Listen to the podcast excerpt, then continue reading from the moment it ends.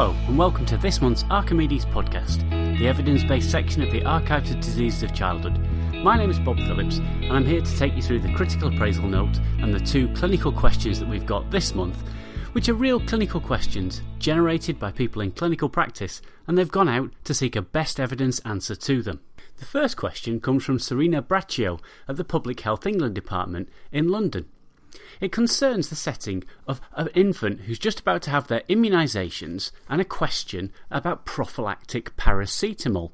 That is, giving paracetamol to the small child before having their immunisations in order to prevent fever afterwards.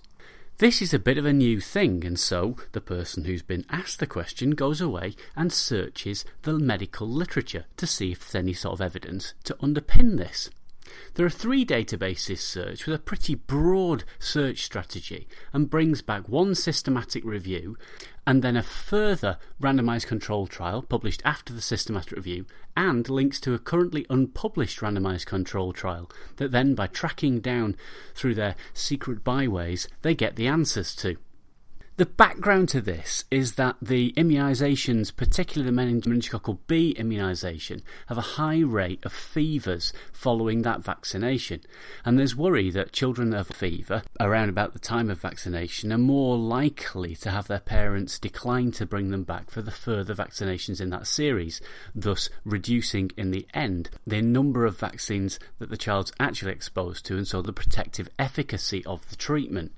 There's on balancing that, a concern that using a prophylactic antipyretic will reduce the immunogenicity of the vaccines in some way and mean that the children aren't as well protected as if they hadn't had the paracetamol in the first place. Well, the evidence found, including that systematic review, was of 13 RCTs with over 5,000 participants, and then another nearly 1,400 participants in the two subsequent RCTs that were discovered. When you put all that evidence together, what it looks like is it decreases the rate of fever from about two thirds of infants down to about a third of infants. And while the absolute levels of the protective immunoglobulins are a little lower in the group which were exposed to paracetamol, the same proportion of infants still have a protective response. This underpins the recommendation that's now out throughout England to give prophylactic paracetamol before infant vaccinations and again around about four to six hours afterwards and then four to six hours after that. The authors conclude by reminding us that if a fever occurs in a small child, we should seek seriously any cause of significant infection, and that fevers beyond approximately 24 to 48 hours after vaccination are unlikely to be due to the vaccine itself and need thorough investigation. The second critically appraised question addressed by Archimedes this month comes from Sarah Whitaker and Richard Tomlinson from the Department of Child Health in Exeter, also in the UK. This concerns a very different situation. There's a nine year old girl with non ambulant cerebral palsy with the gross motor function classification scale of level 4 come to clinic she's definitely got a good enough calcium level and intake and vitamin D supplementation, but a recent DEXA scan has shown a bone mineral density that's in the osteopenic range, that is a Z score of minus 2.6. Her mum is worried about the risk of fractures and asks what else can be done to reduce the risk in this setting.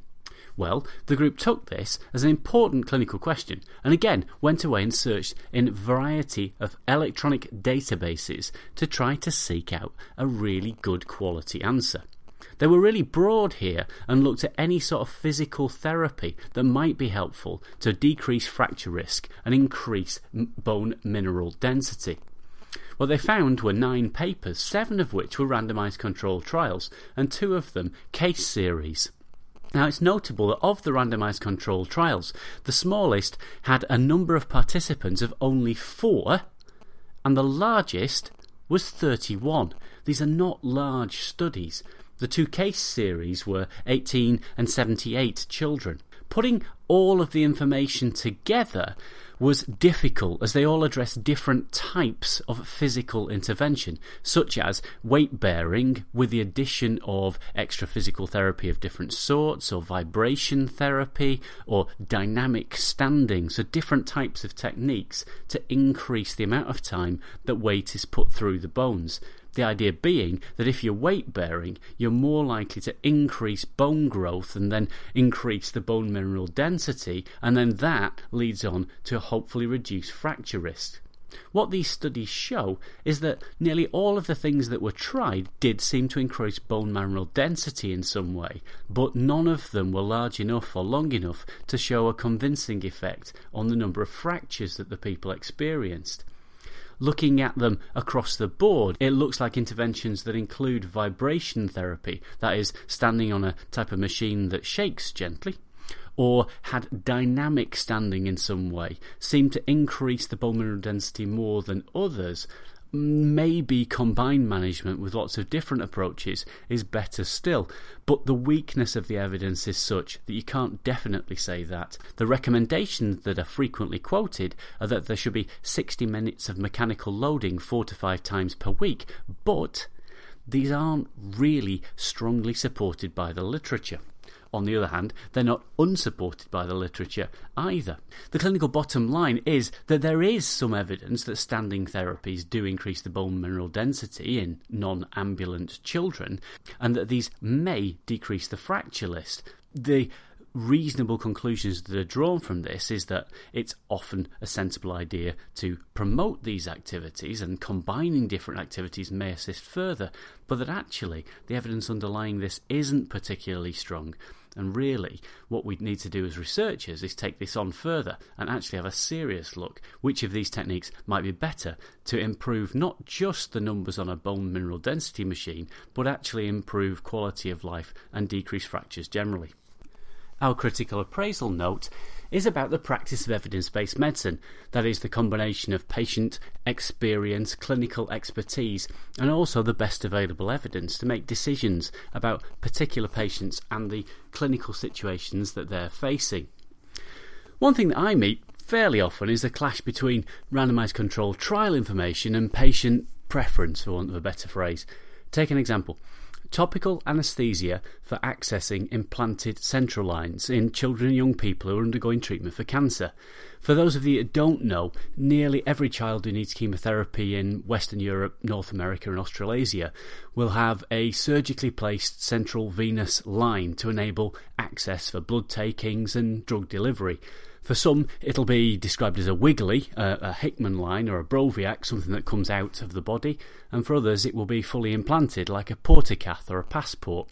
And in order to get to that, you need a needle to pass through the skin to get in and access the device. For straightforward venous access, we're aware from randomised controlled trials that topical anaesthesia is effective, and it makes the stabby things less painful. It's magic, so we call it magic cream. And there's some comparative evidence to show that the Emla cream might be a bit less good than the Ametop creams, and there's some data that suggests that the vapocoolants, the sort of cold spray stuff, might be effective, but the systematic review that did that didn't show a significant improvement, and the authors interpreted that data as saying that it didn't work, which I personally disagree with. Now, if you take an RCT only approach, it would be demanding that you use Ametop on people. Emla, if you couldn't get hold of it, and you would never use cold spray. Hmm, actually, I suppose an extremist might argue that you couldn't use any of those things because the trials were in straightforward venous cannulation rather than patients that had implanted uh, uh, central venous lines, and that the information might not be applicable and we should just declare complete ignorance. Now, it's an observed phenomenon that some patients will ask, or at least their proxy will ask, for the spray, or for nothing, or for cream, or for bubbles, or for the iPad game, or for all of those things. And that for some patients, cream doesn't work, but the spray does. For others, the spray doesn't work and the cream does. Some it's that cream, not the other cream. But in that sort of experiential way, the working might just be an expectation, like a placebo effect or a, a previous one-off bad experience. Or, but when it comes to a choice for port access, we'll let it go and generally go with whatever it is that the person's asking for. But what if it was a choice about antibiotics for otitis media? Why don't the same rules apply there? We would be delighted to hear from you, either on our Facebook page, via Twitter, or off the blog site. Number of blogs on there, and of course, listen to our podcasts from Archimedes, from the editor's choices, and from interviews with authors of other papers available off our SoundCloud page. Please let us know what you want to hear, and we will try to provide that for you. Until next month, thank you very much for listening.